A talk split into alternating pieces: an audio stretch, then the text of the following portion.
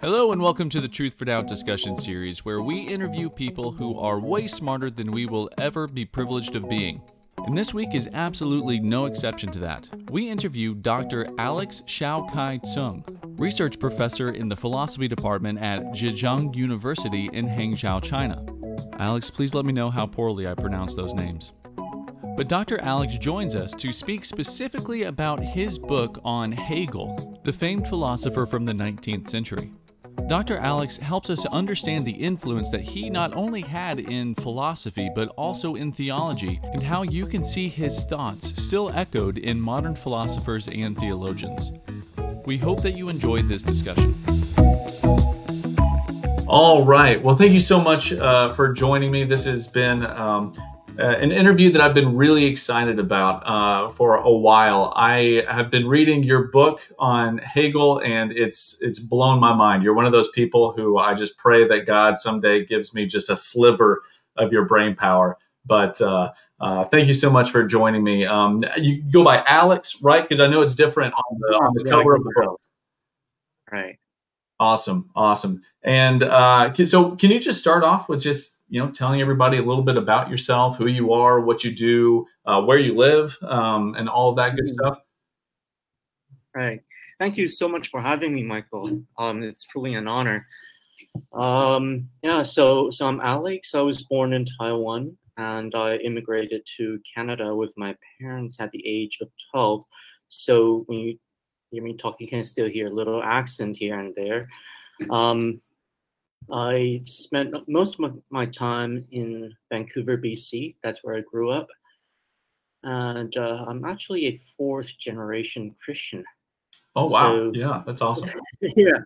Um, um, my, my grandparents came to faith um, through uh, American missionaries and they they led my great grandma to faith. That's why I call myself a fourth generation Christians. um, yeah, and uh, I, I, currently reside in China. I teach philosophy here. Although I'm not a philosopher by trade, I I was trained as a theologian, and I specialize in the theology of Karl Barth. Although I'm not a hmm. Barthian. um, yeah. Uh, Right. I I was brought up as a um just a um um conservative, conservative evangelical in a very loose sense, in a very broad sense. I was never exposed to um, the Reformed faith until I was in college. Um, I went to this summer camp um, in New York um, called the Reformed Institute. And there I, I met a few students from Westminster Theological Seminary, mm-hmm. and they introduced me to um, the, the apologetics of Cornelius Van Til. And that was when I became interested in um, Reformed theology, that I became really passionate in defending the faith. Um, so, so I, I, think that was when I decided to to uh, go into theology. I, I, started off as a physics student in college, and um, when I was graduating, I I had to make a decision whether to uh, proceed with physics or uh, do something else, um, or not do do something else, or, or um, pursue a career in theology. And I decided that it was my calling to do theology. And because of my cultural background, um, I've always felt this um, this calling um, that I, I should do theology in in China. Um, I th- I've always thought that would be a meaningful thing to do. Um, I think it's a place where theology um, can make a difference. Well, well, theology can make a difference anywhere in the world, but um, in, in China, it's a unique um, environment where theology can do things that um, that might be hard to imagine in places like Canada or the States. um, and that's why I'm here. Although um, there's no theology department in Chinese universities for obvious reasons, that's why I'm I'm in uh, philosophy or in the philosophy department. Mm. Wow. So you said that theology can can kind of enact, I, I guess, a, a, certain kind of change where you are right now, where it couldn't in, in Canada and stuff like that. So, what, what do you really mean by that? Um, like more of like a cultural change or or a political change, or, or can you explain that a little bit? Um, well, cultural change and um, and also um, I, I would say yeah, political change, although not immediately. Mm-hmm. Um, but back in the, uh, 1980s and 1990s, there was this uh, open and reform program in China. Um, this open and reform program was uh, initiated by uh, by Deng Xiaoping. Um, it was sort of to, to open up China to the West economically mm-hmm. and also ideologically. And that was a time when a lot of Chinese scholars looked into why um, the Western world thrived um, in so many different areas like the sciences and um, the rule of law, democracy, uh, and especially economics or economy.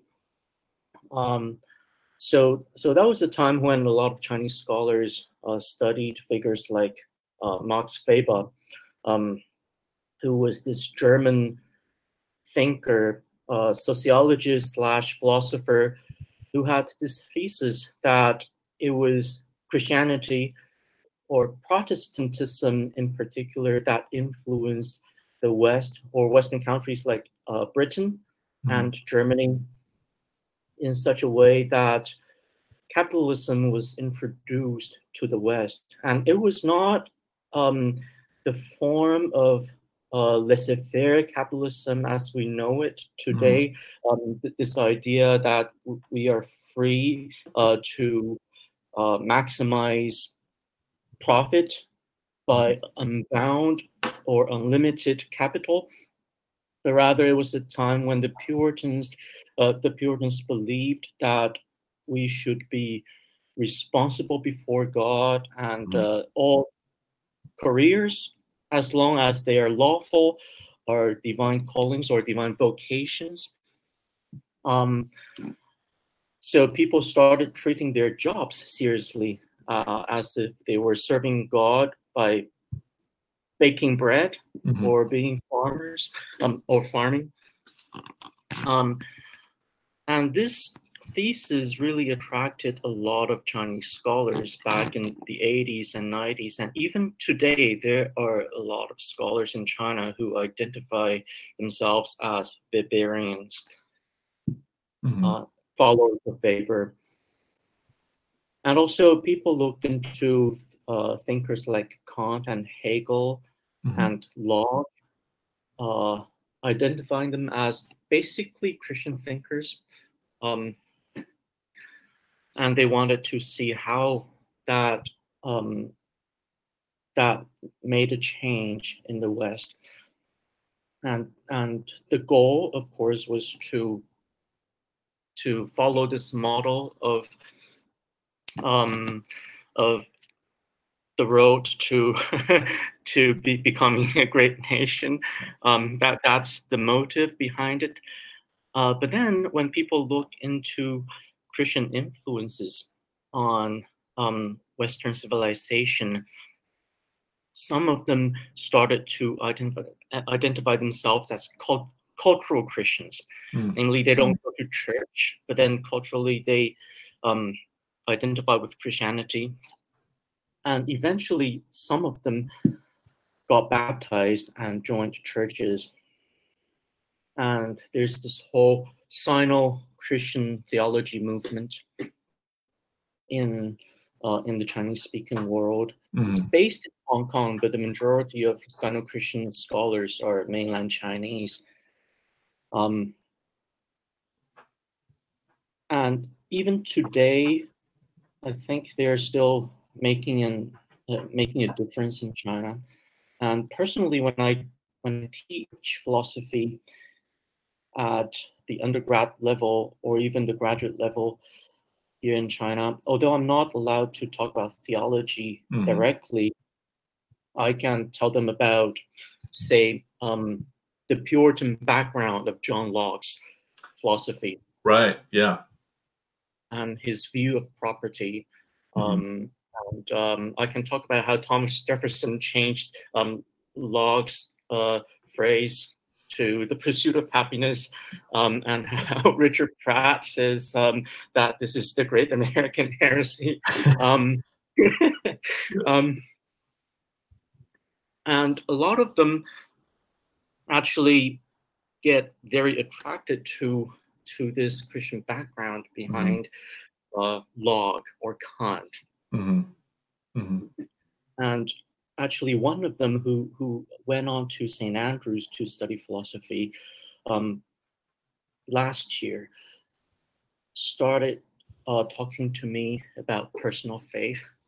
So Wow. I get to evangelize to him. That's at a personal level. Yeah. Yeah. Wow, that's exciting. That's that's really cool to hear. So I guess that's a a good segue into Hegel and into these uh, these thinkers. Um, so you wrote a book, like I mentioned before, on Hegel with the uh, it's called the Great Thinkers series. Is that correct? With P&R Publishing. Right. Yeah. Yeah. So I've uh, yeah, right. That yeah, P&R Publishing Group. Yeah, and uh, I've had the uh, privilege of, of being able to read through a few of them now. Um, my head hasn't stopped hurting for the last like month and a half, but it's been great. Uh, so it's some uh, definitely some heavy heavy reading, but some really good and important reading. Um, so I guess before we dive into to Hegel, I know I said we were about to dive into him, but uh, why do you think it's important for Christians to to have an understanding of these great thinkers and to um, dive a little bit into uh, some philosophy? Um, do you think that's important? And if so, why do you think it's important for Christians to do that? Oh yeah, certainly. Um, when I was in college, uh, my second major was um, was German, and in one of our courses we had to read Sigmund Freud. Hmm. And one student said to the professor that Sigmund Freud, in, in the field of philosophy, oh sorry, in, in, in the field of psychology, is considered outdated. So why are we reading him in a German course? And the professor's response was that, well, consciously or not, we are all indoctrinated by his ideas and the ideas of all these great thinkers in the past. And um, when we study them, we we get to understand where some of our ideas come from. And I think it's very important for Christians to to be self-critical in terms of um, building up our own worldviews. We all subscribe, uh, as Christians, we all subscribe to the authority of Scripture, and um, we try to adhere to the teachings of Scripture.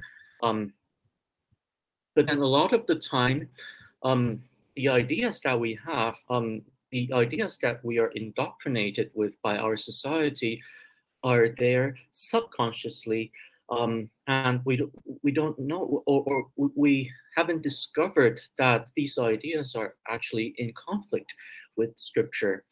Mm. And if we want to be committed to Jesus Christ, um, uh, this is a phrase from Greg Bahnsen. If we wanted, if we want to be committed to Christ, we have to be committed to Him at every point, um, because Christianity is a worldview. Hmm. So, so I think uh, studying these great philosophers in the past can help us um, sort out um, the, the the the self contradictions in our worldviews um, and um, the, the, conflicts between some of these ideas that we are indoctrinated with with Scripture. Hmm.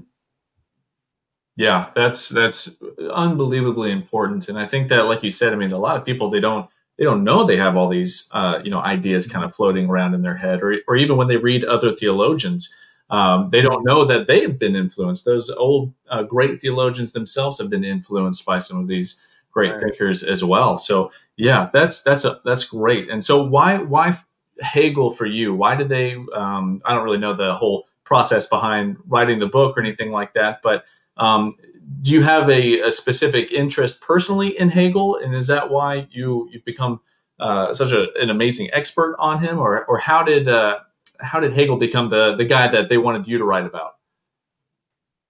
Um, right. My my background is uh is in modern theology, and um, I specialize in the theology of Barth, and of course Hegel, as well as Kant, mm-hmm. um, have influenced Barth to a very significant extent, and I I would identify, identify myself as a Van Tillian, and Van Til's doctoral thesis was actually on Hegel.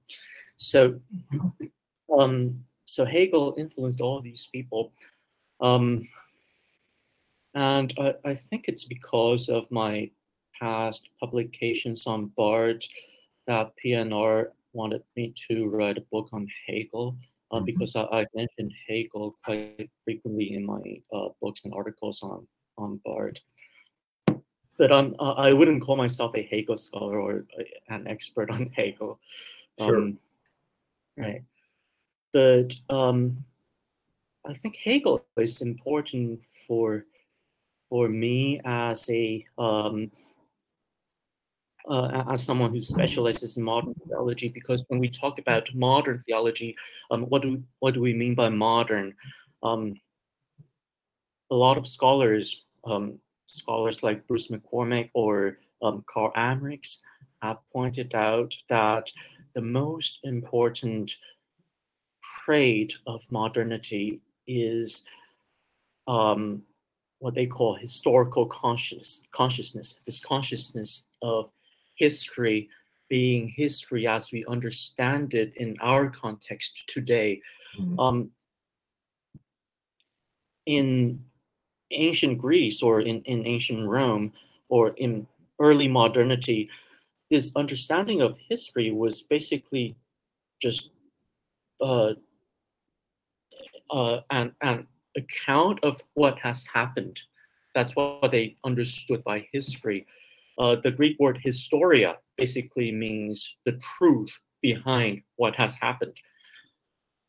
Um, so, so historians didn't really care about um, uh, sorting out the, the causes behind these historical events.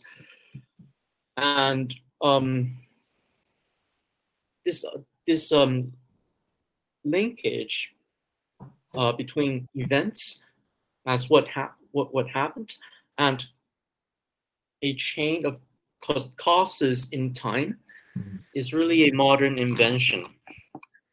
And Hegel is uh, probably one of the most influential thinkers between this view of history. Um, uh, the technical term for it is historicism.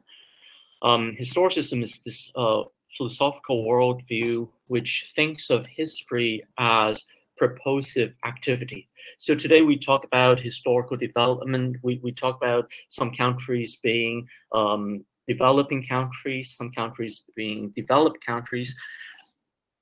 This is um, a very historicist view of the world, and this this idea of causal development with events um, um, is a very German idealist uh, notion, and Hegel was the great figure in German idealism, mm-hmm. in post-Kantian German idealism.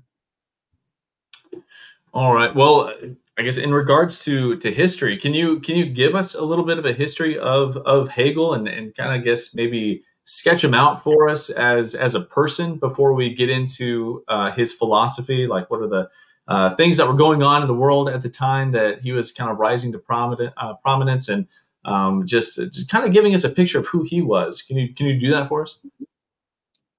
Yeah, um, Hegel. Um, I, I, think that the most interesting fact that I I love to mention about him was that he was not trained as a philosopher, but rather he was trained as a theologian.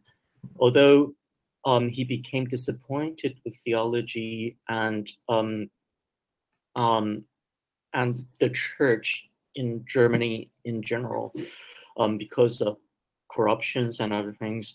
Um, so he became a philosopher, but um, even his philosophy, um, e- even when he became a philosopher, um, his philosophy was deeply theological. Hmm. The the 19th century German philosopher uh, Friedrich Nietzsche has this interesting um, quote about Hegel and um, and German philosophy. Uh, the quote goes like this: If you want to know what German theology, oh, or sorry, German philosophy in our day is all about, just think Tübingen Stift or the, the, the seminary in Tübingen, and you will know what it is all about. It's just theology in disguise. So to Nietzsche, um, Hegel's philosophy is in fact theology in disguise. Of course, this uh, this theological and metaph- metaphysical reading of Hegel isn't popular in uh, English-speaking academia today. Um, um, as to why it's not popular, um, I think there are a lot of reasons. One of the reasons is um, secularization, Hmm. uh, and also the rise of um, analytic philosophy in the 20th century. Um, but anyway, back to Hegel. So he was trained as a theology student at the Protestant seminary in Tübingen. I was there last year, last uh, April, uh, to attend a a conference on Augustine. So I actually walked the staircase where Hegel walked with um, Schelling and Hölderlin, who were his roommates at Tübingen. Wow. Um, and that was an amazing experience. Um, so, so Hegel's time was characterized by, uh, I would say, uncertainties um, in between the times. Hmm. That's a that's phrase coined in the 20th century to describe the time of figures like Karl Barth and Emil Brunner. Mhm. Um, but I think the, the, the phrase also applies to Hegel. So, so he lived in a post-Kantian age. Kant, of course, um, I would characterize him as a basically Christian thinker, and I would offer a actually a theological reading of Kant. And um, I actually have a book on Kant coming out in the same series um, with P&R. Oh, Um, that's great.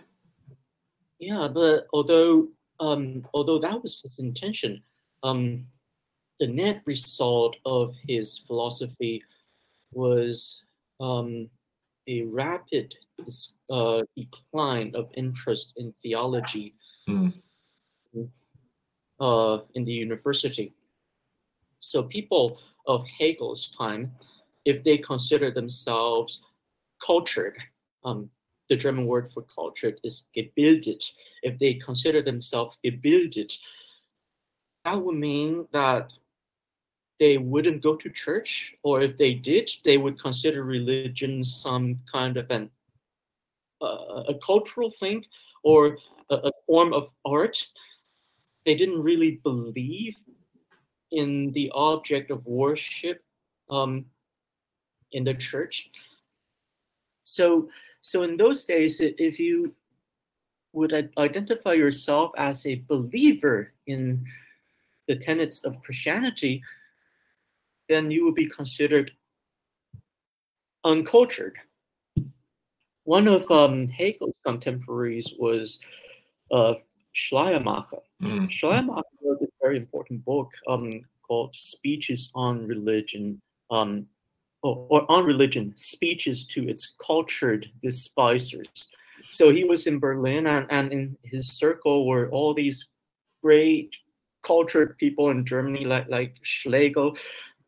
And they were unbelievers, and they looked at Schleiermacher. Schleiermacher was the most cultured person in that group, and um, they became intrigued because Schleiermacher pursued a career in the ecclesiastical office and in theology.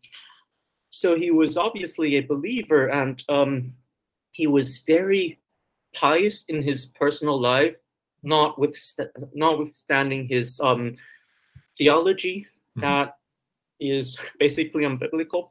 Um, even Charles Hodge um, had this um, this account of how how pious, um, how godly Schleiermacher was in his personal faith and life. Um, so people looked at Schleiermacher and said, "You are the most cultured person among us. Why do you believe in God?" So he wrote this book addressing these people, and, and that was the, the cultural milieu um, in which Hegel grew up. So it was the post-Kantian age where Christian theology was falling out of favor among academics, although politically, um, these governments in these different German um, uh, states and municipalities um, still wanted to use Christianity as a way of promoting German nationhood and um, a, a- means of political control. So there was actually, for example, there was actually a censorship program in Prussia where philosophers were not allowed to um, to criticize Christian theology. Wow. That yeah, that program t- uh, took place um, just before the publication of the second edition of Kant's Critique of Pure Reason. Hmm. So, so it was um, an odd time where it was politically correct to to believe in Christianity for the average person, but then it was considered out of favor for academics to be true believers. And Hegel, um, despite this overall um, cultural background, still decided to go to seminary. Mhm. But then, um, when he was in Tübingen, he was under the influence of um, first um, a revival of interest in um, in Spinoza at that time, uh, and that, that was also partly because of Kant.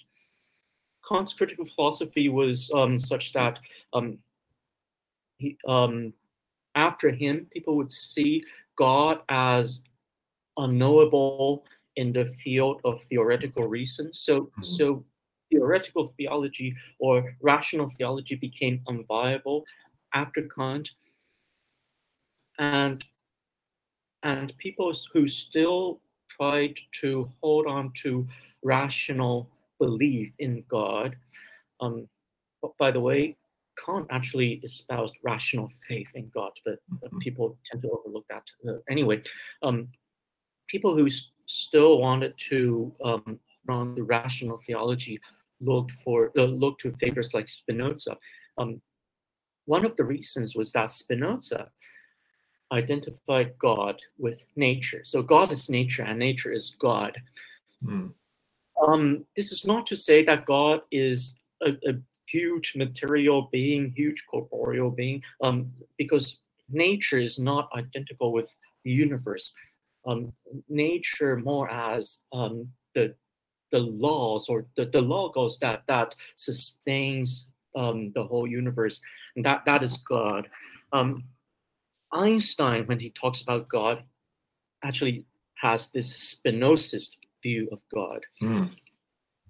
Um, so once you identify God with nature and you say that nature is knowable to human reason, then God becomes knowable. Hmm. So philosophers um, in Europe looked to Spinoza um, for an answer to Kant.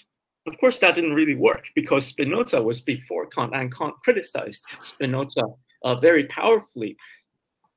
That's why Hegel, although he was influenced by Spinoza, he had to come up with his own philosophy that doesn't directly identify God with nature or the universe or um, whatnot. Um, but he he was influenced by Spinoza. The other influence that uh, that was particular to um, the German Southwest to to um, the region where Tübingen is in um, was um, German Pietism. This uh, mystical Pietism that was popular in the German uh, the German Southwest, and this is a tradition that is quite different from Lutheran Orthodoxy or Reformed Orthodoxy, both, both of which would stress the transcendence of God and therefore the essential unknowability of God. Um, that is not to say that God is unknowable to human reason. God is knowable to us through revelation. But when um, Reformed Orthodoxy and Lutheran Orthodoxy, following St. Augustine, say that God is unknowable per essentiam in his essence, uh, it is to say that we cannot use our intellect to directly cognize God. Um, we can only know God through his revelation in history, if we want to use a um, modern category. Mm-hmm. So, uh, so, so that that's um, that's Lutheran and Reformed Orthodoxy. That that's historic Protestantism. But in mystical Pietism, of course, this transcendence, although it's not denied, um, there are these mystical practices in which the believers can meditate on God and have this spiritual connection with God that is um, that, that sort of drags God down from heaven. Mm-hmm. Um, um, so, so this downplay of divine transcendence was um, was popular in that region, and and Hegel also came under that influence. Um, so, in Hegel's philosophy, you would see this um, this response to Kant by um, by undermining the transcendence of God. Basically, what Kant says is that God is transcendent, thus unknowable to human reason. And what Hegel wants to say is God is knowable to us because God is not as transcendent as Kant says he is, or as mm-hmm. transcendent as historic Christianity says he is. So that's uh, another influence that uh, that Hegel came under. And politically, um, there was the French Revolution, mm-hmm. which then later developed into the Napoleon, Napoleonic Wars. Um, and Hegel, with his two roommates, Hölderlin and Schelling, were avid supporters of revolutionary ideals in their youth, especially um, the, the version espoused by Rousseau. Of course, Rousseau lived before the revolution, but Rousseau was the, the philosopher who was um, the most popular among the Jacobins, uh, more so than uh, Voltaire. And the interesting thing about Rousseau, as in as an enlightenment thinker was that he was not an atheist. He actually believed in God and he believed that there's a role for religion to play in modern society, in, in democratic societies. He, um, he was born in Geneva.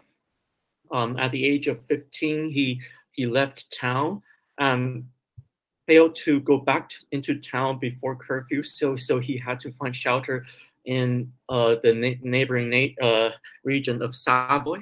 So he stayed at a priest's, a, a, Catholic priest's house, and that priest introduced him to a lady who converted from Calvinism to uh, Catholicism, and and Rousseau had an affair with that lady, and he converted to Catholicism. But then later on in, in his life, he went back to Geneva. He became a citizen of Geneva, and in, in order to be a citizen with voting rights in Geneva, you had to be a Calvinist. So he converted back to Calvinism. Um, and you can find influences of both Catholicism and Calvinism and in Rousseau's thought, um, especially this Augustinian core um, understanding of freedom. You can find it in Rousseau. And that was something that also influenced Hegel in his youth. Although later on in his life, he would depart from this view of freedom, and he would also depart from uh, this youthful revolutionary ideal. But even when he he was an extraordinary professor in Jena, um, extraordinary doesn't mean that he was outstanding. Extraordinary means that he was outside the system, so he was not he was unsalaried. Um, when he was an extraordinary uh, professor in Jena, Napoleon came into town and left the city in ruins. But even then, he he looked upon Napoleon with com- complicated feelings. He said that Napoleon was was the embodiment of the spirit of his age. So he admired Napoleon, but he also saw the destructions that Napoleon brought about. Mm. So, so he had these conflicting feelings about the French Revolution, about um, Napoleon. He had these complicated feelings about philosophy as well. Um, it was a time when um, Europeans in general, and especially philosophers like Hegel and Fichte, um, were trying to look for a new direction, both for philosophy and for politics, which was closely connected to philosophy mm-hmm. um, during the Enlightenment. So, so I would say that Hegel's time was one characterized by uncertainties about where they were going. Um, and Hegel's importance, or, or one one um, aspect of Hegel's importance, was that he he pointed to a new direction in both philosophy and politics, and perhaps culture, of civilization in general, um, by laying down this theological foundation, or basically theological and metaphysical foundation for a modern view of history. Mm.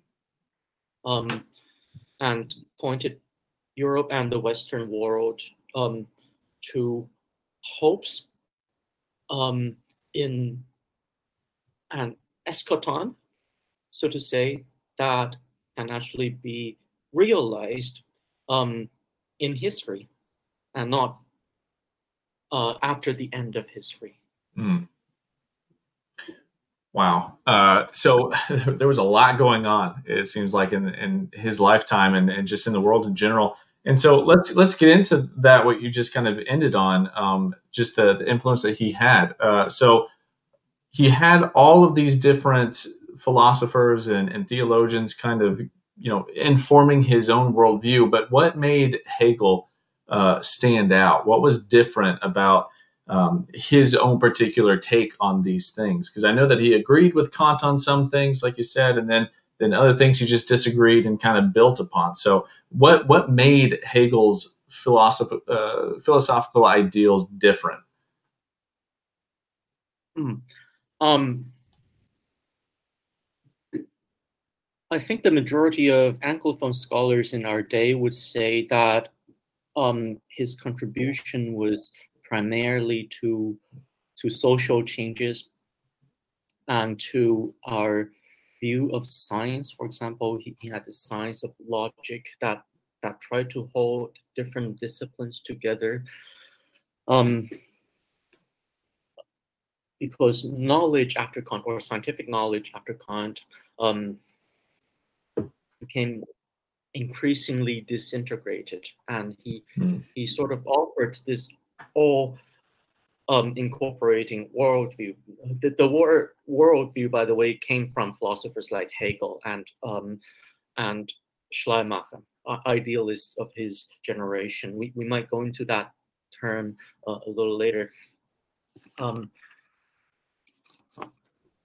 um, but for for me as a theologian, Hegel is important um,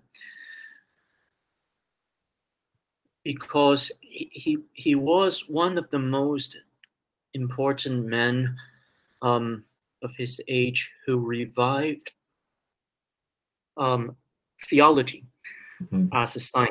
Mm-hmm. Um, I, I, I, use the word science um, not in the, the, the sense of the natural sciences, but uh, the more traditional uh, way of uh, talking about science as scientia. Uh, any system of knowledge can be called a science.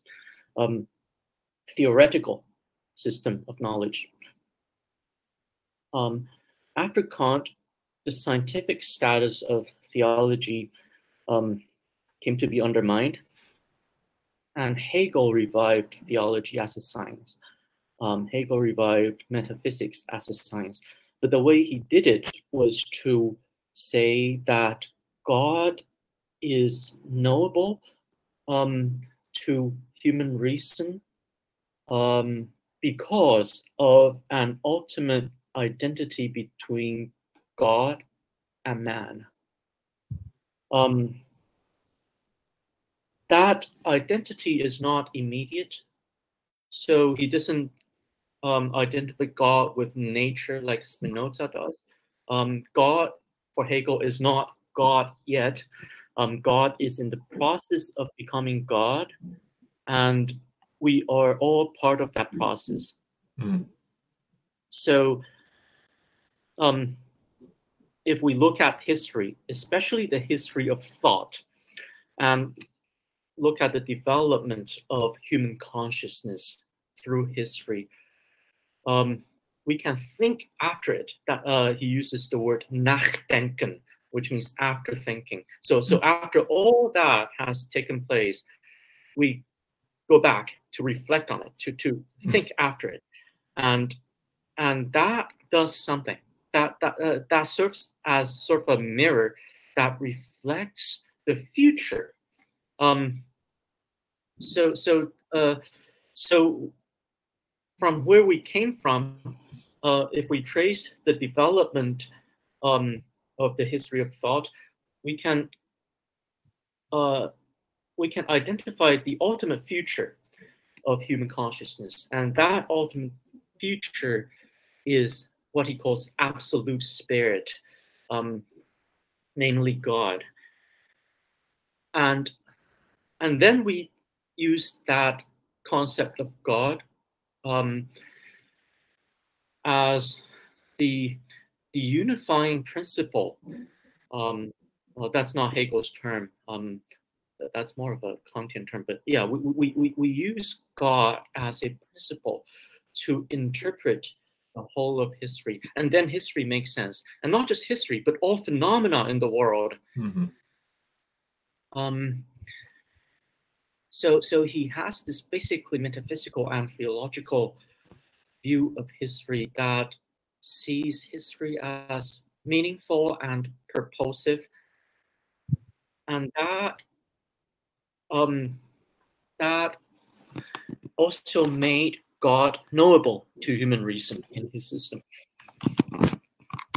So, um, so his theology was appealing to um, to many philosophers, uh, theologians in the 19th century. Mm-hmm.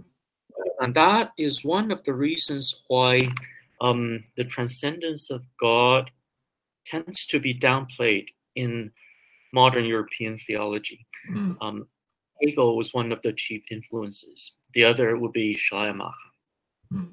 So, if you want to understand the development of um, modern German philosophy or modern continental philosophy, understanding crucial uh, Hegel would be crucial. Um, that's why um, when I was a doctoral student, um, we had to read a lot of Hegel.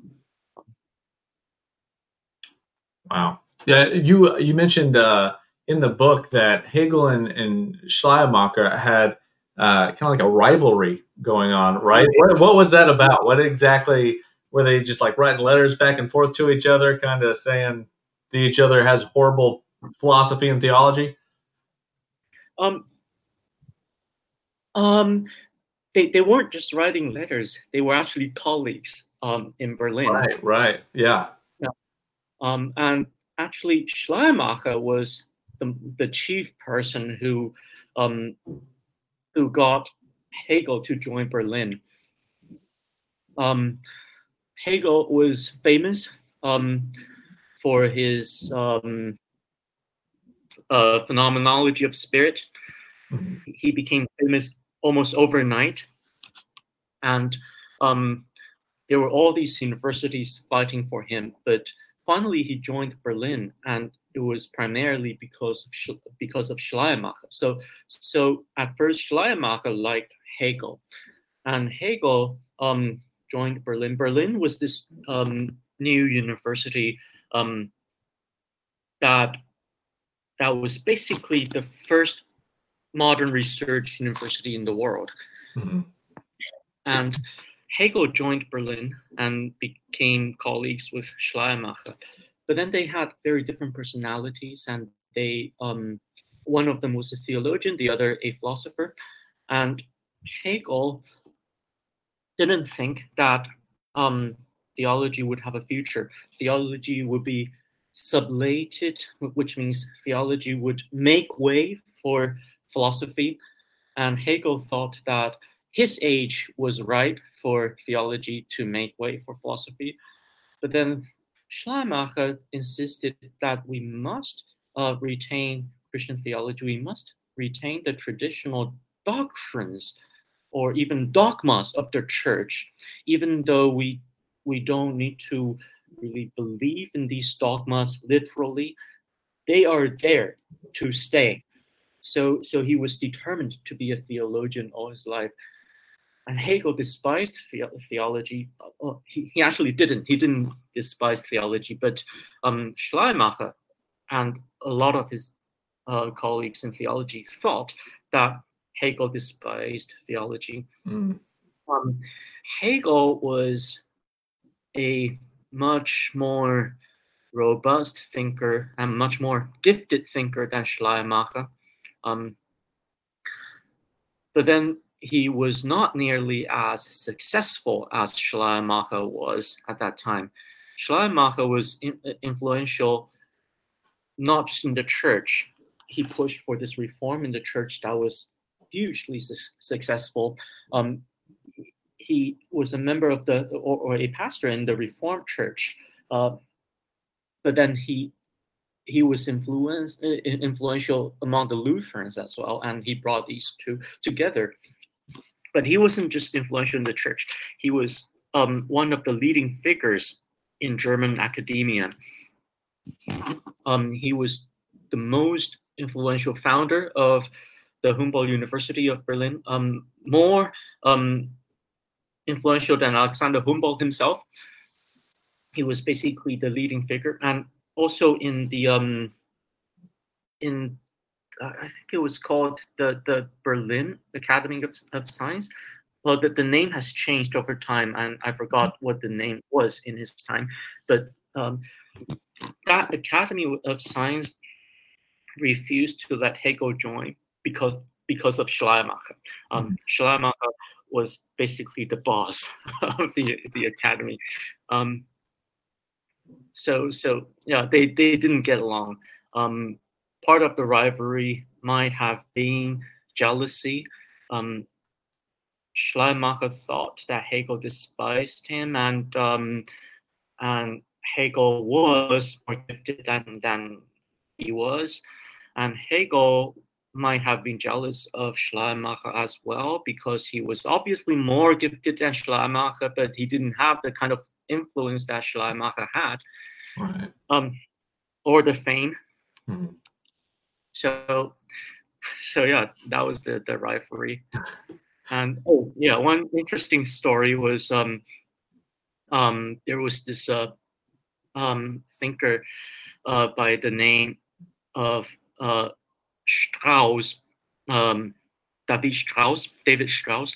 Um, he wrote this book um, called Das Leben Jesu, the, the life of Jesus critically examined. It was one of the uh, um, forerunners of uh, modern historical critical uh, scholarship of the Bible. Um, Strauss was already an established academic um, at a very young age, but he he admired Hegel, so he decided to give up a professorial post and go to Berlin to study with Hegel. But when he arrived, Hegel had just died.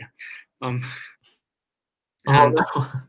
Yeah, and his oh, so... uh, meeting with, with Schleiermacher. And Schleiermacher said, said to Strauss, um, Do you know that Hegel has just died? And uh, Strauss blurted out, I came here to study with Hegel. So, oh man, probably not like that. oh, that's oh man, that's that that's sad and funny all at the same time. Oh yeah.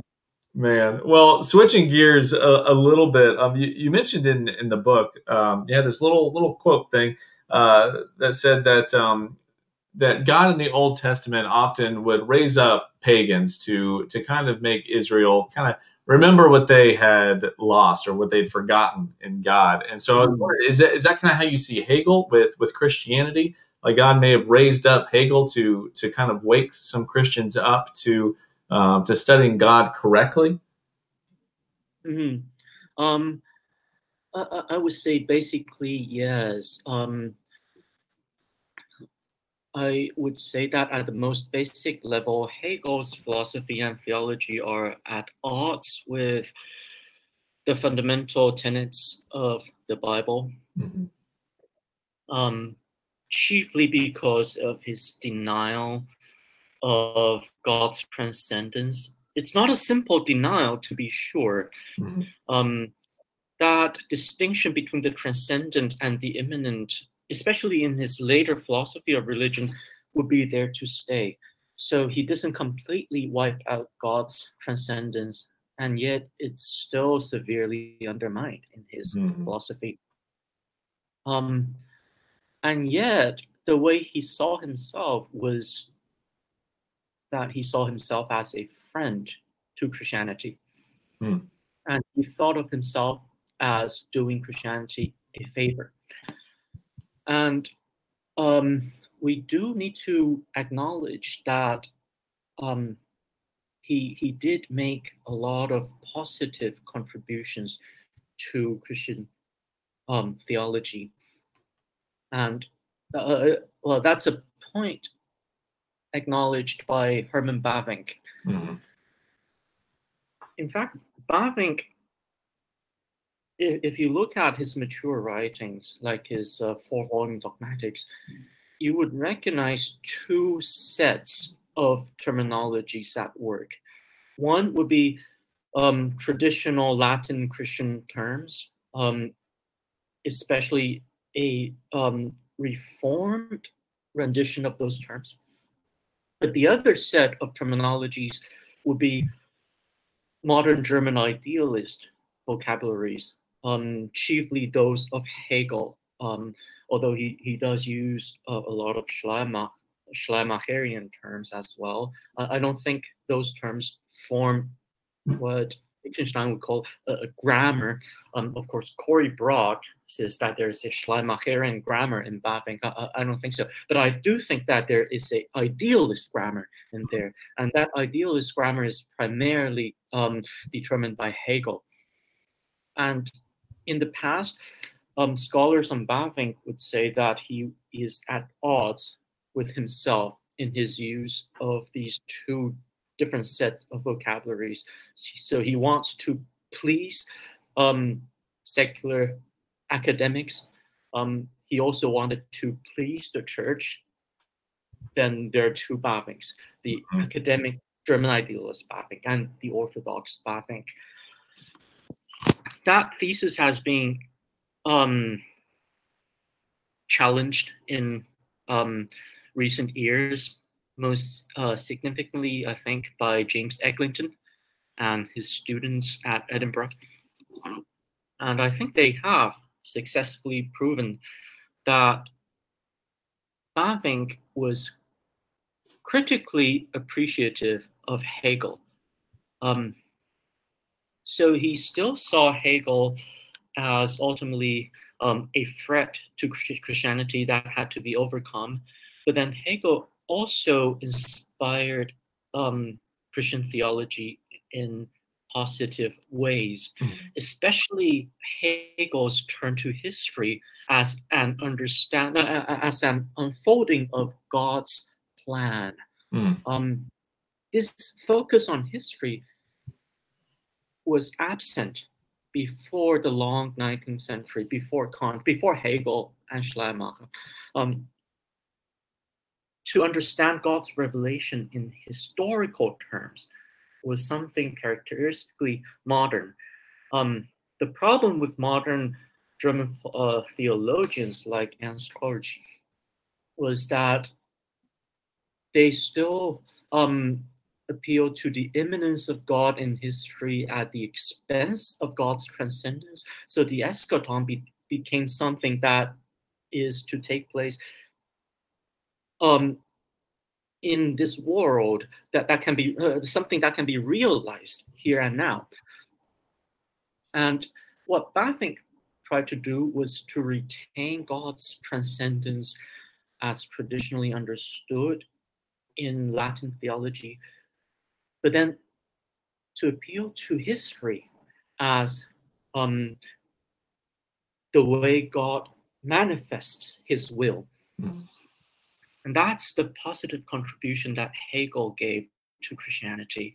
And I, I so, so, for that reason, um, I, uh, uh, I think Hegel is not just a simple pagan like um, like uh, uh, the Babylonians.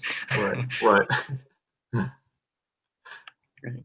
Wow. Yeah, that's. I, I, was just reading through through um, kind of the back half of your book, I suppose, where uh, it's it's talking about just Hegel's influences on uh, these these big name Christians who who I admire a lot, like you know Van Til, Cornelius Van Til, um, uh, Bavinck, like you said, and then um, another one that I was surprised by, and I didn't I didn't know I didn't know about the other ones either.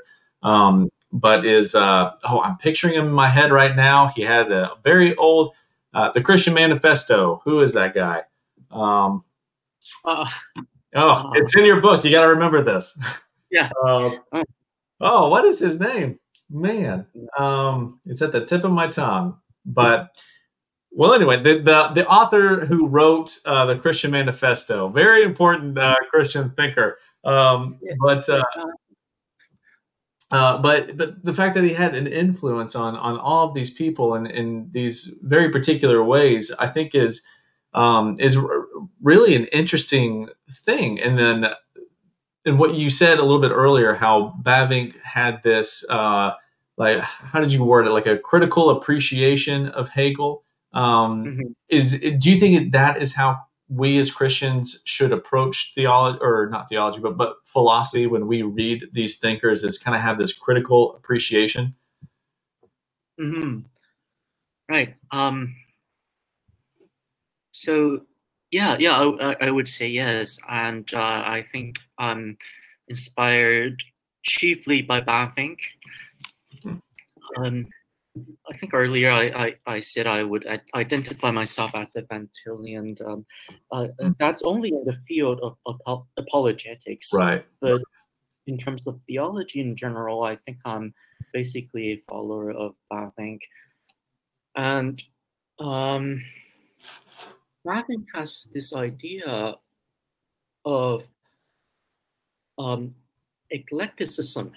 So, so he, he, he says that um, Christians, um, when we try to build up our Christian worldviews, uh, should be eclectic. That that is to say, we should draw from all these different sources, th- these different thinkers, mm-hmm. like Kant, Hegel, and Schleiermacher, and Schelling, and Fichte, and perhaps Rousseau, um, even Voltaire, even Nietzsche. Mm-hmm. Um, although um, we we should only incorporate their building blocks into our own edifice. We shouldn't take the whole structure of their thought Mhm. um, to our system. That that wouldn't work. But the reason why Bavinck thinks that um, um, we can do this without um, compatibility problems Mhm.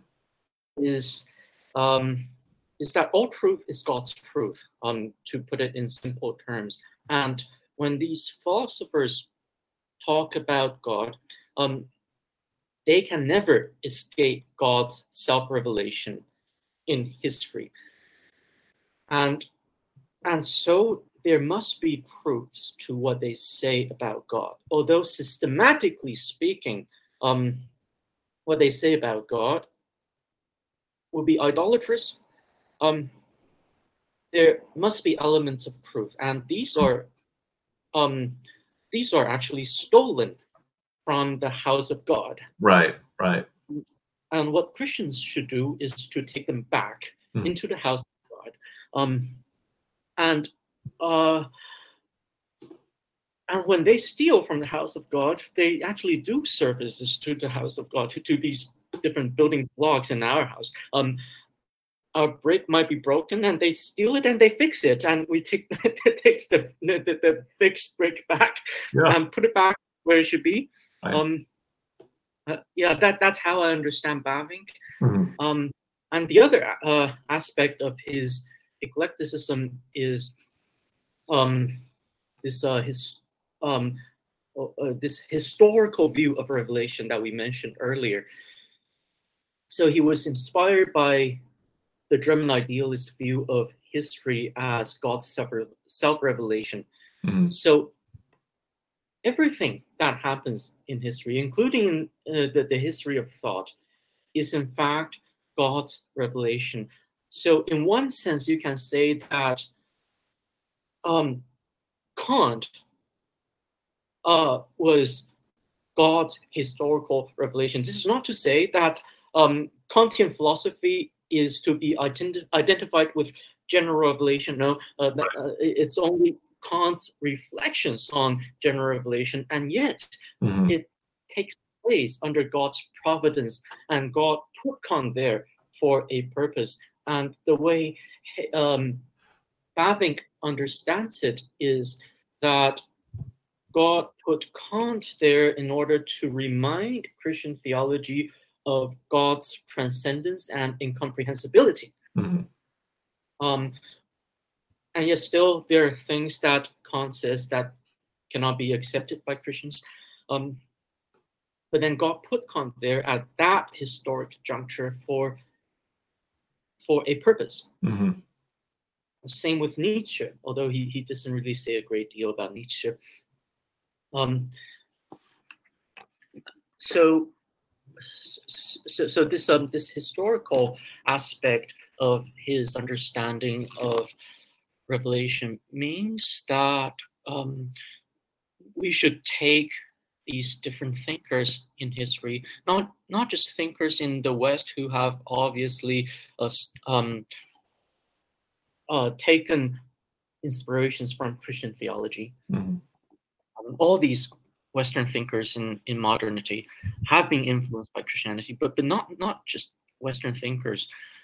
Um, even thinkers like Confucius, Mhm. um, you, you can see him in that light and understand him as someone whom God has placed uh, in a particular culture at a particular time for a particular purpose. And there must be positive things that he has to say that uh, that we can take inspiration from. Mhm. That's such an important point because I think that there are times where Christians, and, and I, I know I have done this in, in my own life, where we almost lament even the birth of some of these these uh, thinkers because we think that they've done so much damage uh, to the Christian church, and I'm sure in some ways they they have, but but with that kind of perspective, you're not looking for just you know man's power to destroy what God's working on. You're actually seeing, Mm-hmm. you know, trying to find, like you said, how God is working through these people uh, to bring about to bring about some good for those who love Him.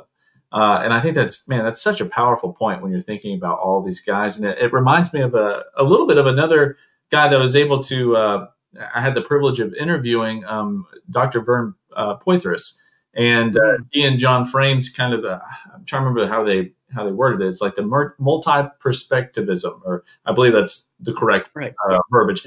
And uh, you know, kind of taking all these different perspectives on on theology. And and I and I interviewed Dr. Uh, Poythress about his book Redeeming Philosophy and and how how it even comes in kind of exactly what you were saying. It comes into um, trying to take all these different perspectives of these different uh, thinkers and seeing you know how God is actually trying to speak speak through them.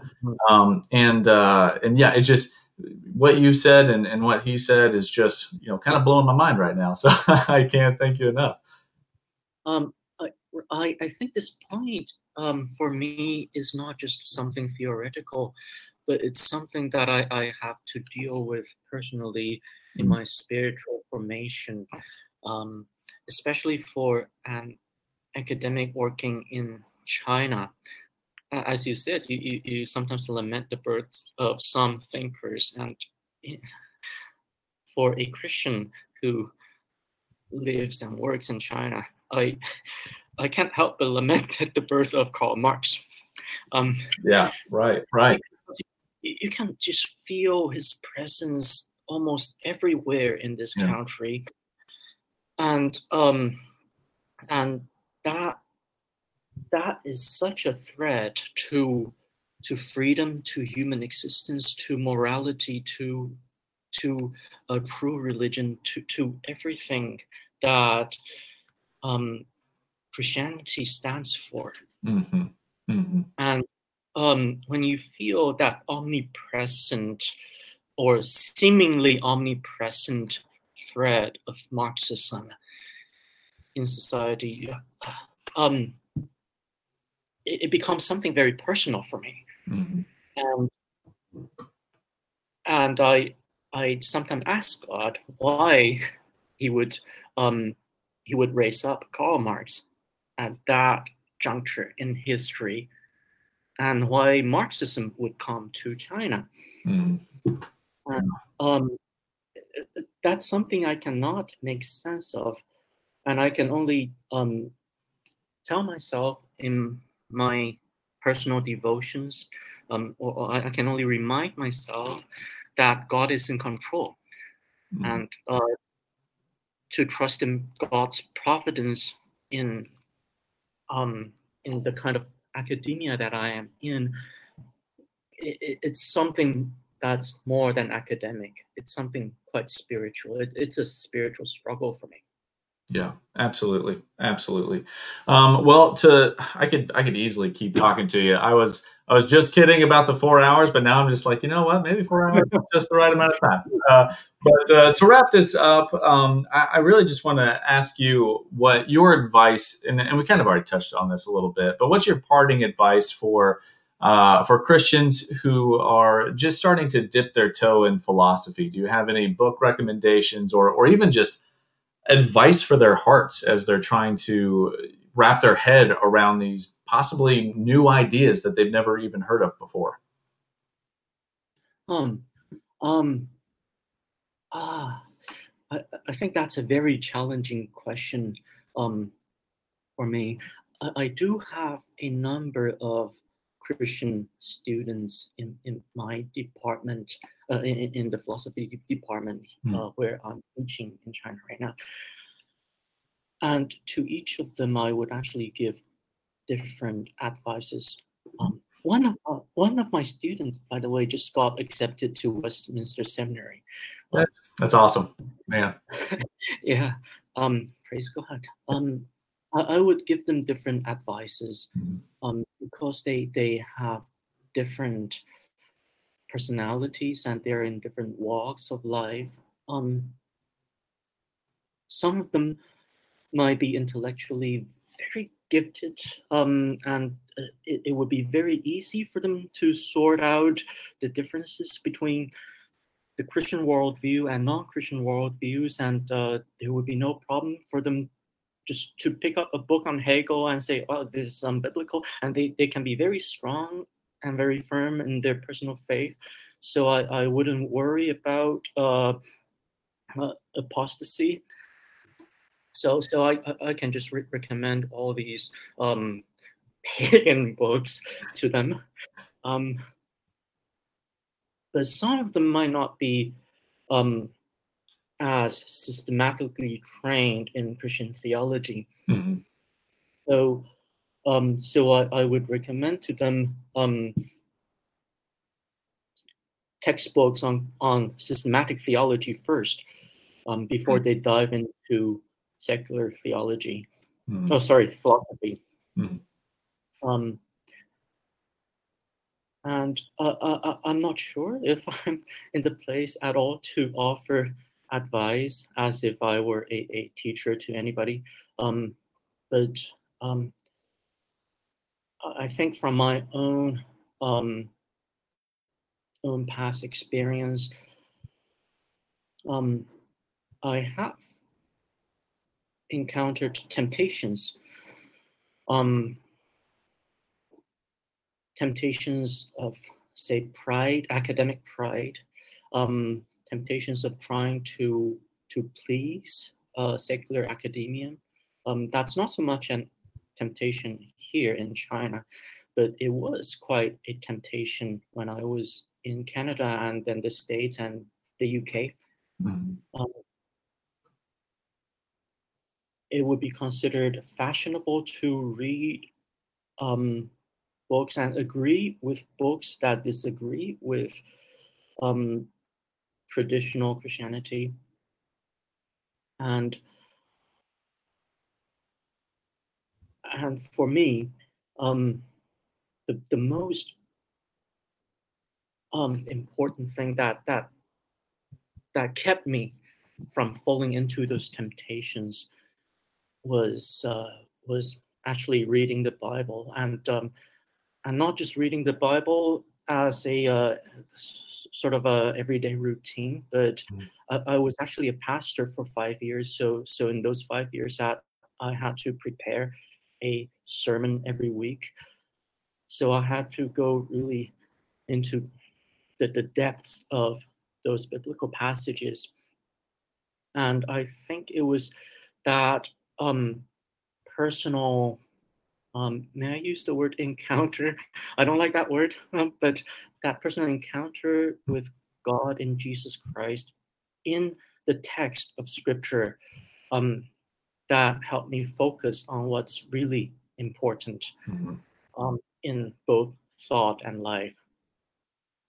Yeah, that's good. That's good. Well, Alex, this has been uh, such an honor for me, and I can't thank you enough for taking this uh, this time to to speak with me and to to educate me and and everybody listening. So.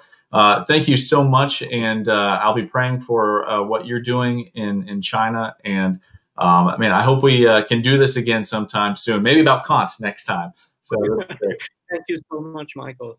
Such an honor. Thank you. Thank you. Well, uh, have a good one, and and we'll be in touch. You too.